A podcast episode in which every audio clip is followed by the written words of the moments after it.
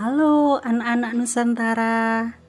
Kakak Lili akan membawakan sebuah cerita rakyat Jawa Timur yang berjudul Kisah Rangga Gading. Cerita ini Kakak Lili dapatkan dari beberapa sumber buku, yaitu buku pintar, koleksi terbaik 100 plus dongeng rakyat Nusantara, serta cerita rakyat daerah Jawa Timur, Departemen Pendidikan dan Kebudayaan.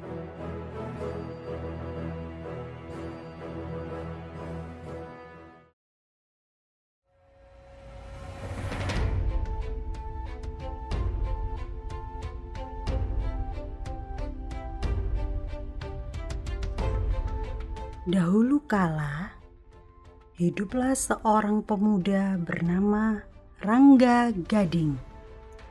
Ia sangat sakti, namun sayangnya sering menyalahgunakan kesaktiannya untuk melakukan perampokan dan pencurian. Ia memiliki kesaktian yang bisa mengubah dirinya menjadi apa pun yang diinginkan. Ia bisa menjelma menjadi binatang, pohon, batu, bahkan air.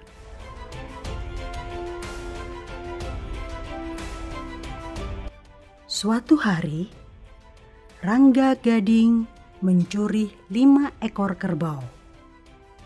Pencurian itu sengaja dilakukan pada siang hari untuk pamer kesaktian.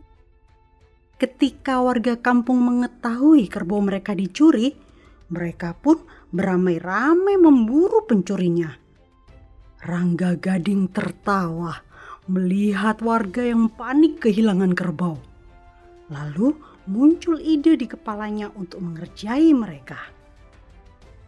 Dengan kesaktiannya, Rangga Gading mengubah kaki-kaki kerbau menjadi terbalik. Sehingga telapak kaki kerbau itu berlawanan arah. Warga yang mengikuti jejak itu tertipu. Mereka justru semakin menjauh dari kerbau. Warga yang putus asa kemudian memutuskan menangkap Rangga Gading di pasar. Mereka beranggapan Rangga Gading pasti akan menjual kerbau itu di sana. Tetapi dasar Rangga Gading tak mau kalah. Ia mengubah tanduk kerbau yang tadinya melengkung ke atas menjadi melengkung ke bawah. Kulit kerbau yang tadinya hitam diubah menjadi putih. Dengan demikian, selamatlah ia dari kecurigaan warga yang hendak menangkapnya.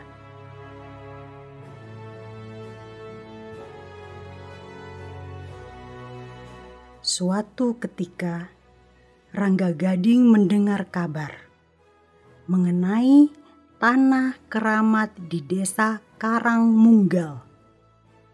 Konon, tanah itu mengandung emas sehingga dijaga ketat oleh pengawal negara dan para tetua kampung agar tidak diganggu. Hal itu tentu saja membuat Rangga Gading justru menjadi tergiur ingin memilikinya. Ia segera naik ke atas pohon kelapa dan setelah sampai di atas, dilepaskannya selembar pelepah kelapa tersebut dengan ilmunya. Dan pelepah tersebut bisa terbang, melayang, membawanya menuju desa Karang Munggal.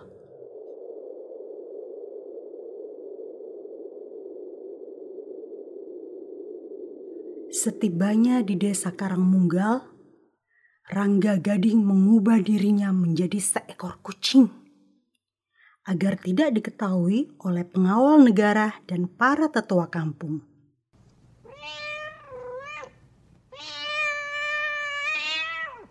Mereka pun tertipu. Kucing jelmaan Rangga Gading itu tenang-tenang saja menggeruki tanah yang mengandung emas.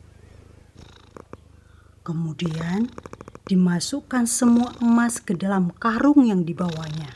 Setelah karungnya terisi penuh, Rangga Gading segera terbang kembali menggunakan pelepah yang sama menuju ke kampung tempat persembunyiannya.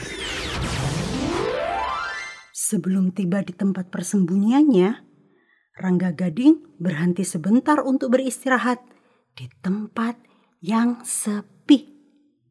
Ia membuka hasil curiannya. Lalu ia mengambil segenggam emas dan tertawa terbahak-bahak.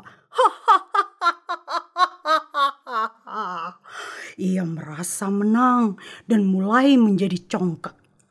Ia menggantung karung emasnya di atas pohon. Lalu membuka pakaiannya untuk mandi di telaga dekat tempat istirahatnya.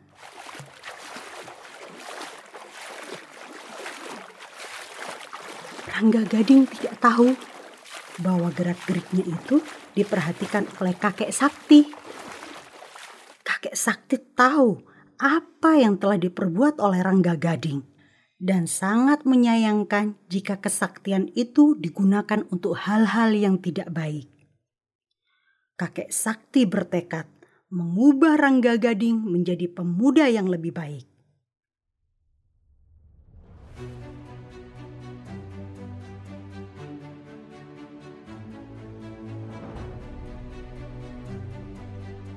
Ketika Rangga Gading selesai mandi, betapa terkejutnya ia melihat kakek Sakti berdiri di tepi telaga.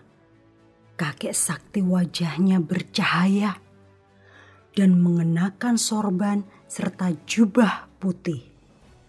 Menandakan bahwa ia seorang yang berilmu tinggi. Apa yang kau lakukan, Rangga Gading? Mengapa kau mencuri dan melakukan perbuatan tercela? Tanya kakek sakti. Hm, siapa kau, orang tua? Bagaimana kau tahu namaku? Dan mengapa kau bertanya seperti itu padaku? Tak tahukah kau bahwa aku ini sakti? Jawab Rangga Gading dengan sombongnya. Aku tahu engkau sakti anak muda. Justru karena itulah aku bertanya. Kata kakek sakti. Pergilah kakek tua. Jangan ganggu aku atau aku akan...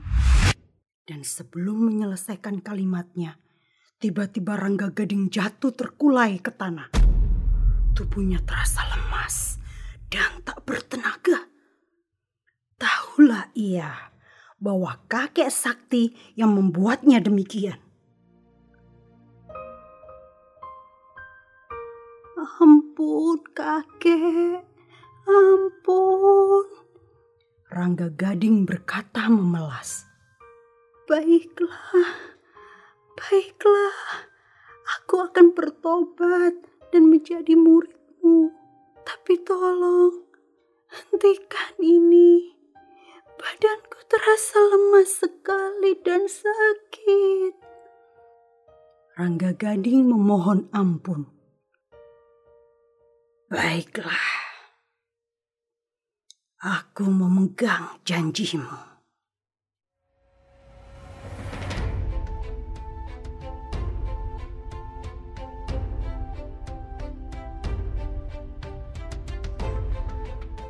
Sakti pun menghentikan mantranya.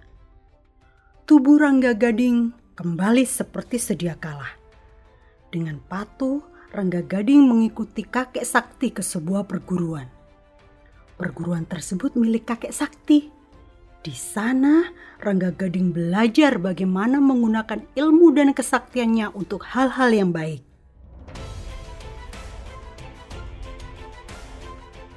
Rangga Gading belajar dengan sangat tekun.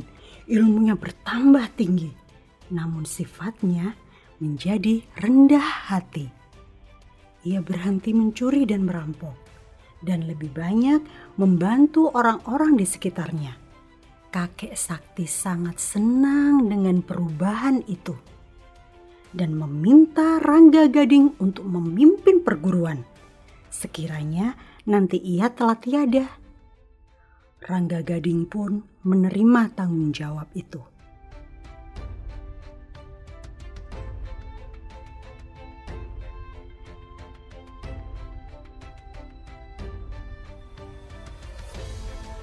Saat kakek sakti tiada, Rangga Gading memimpin perguruan.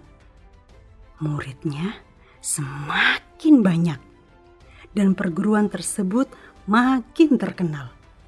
Nama Rangga Gading pun dikenal sebagai pemuda yang sakti yang baik hati.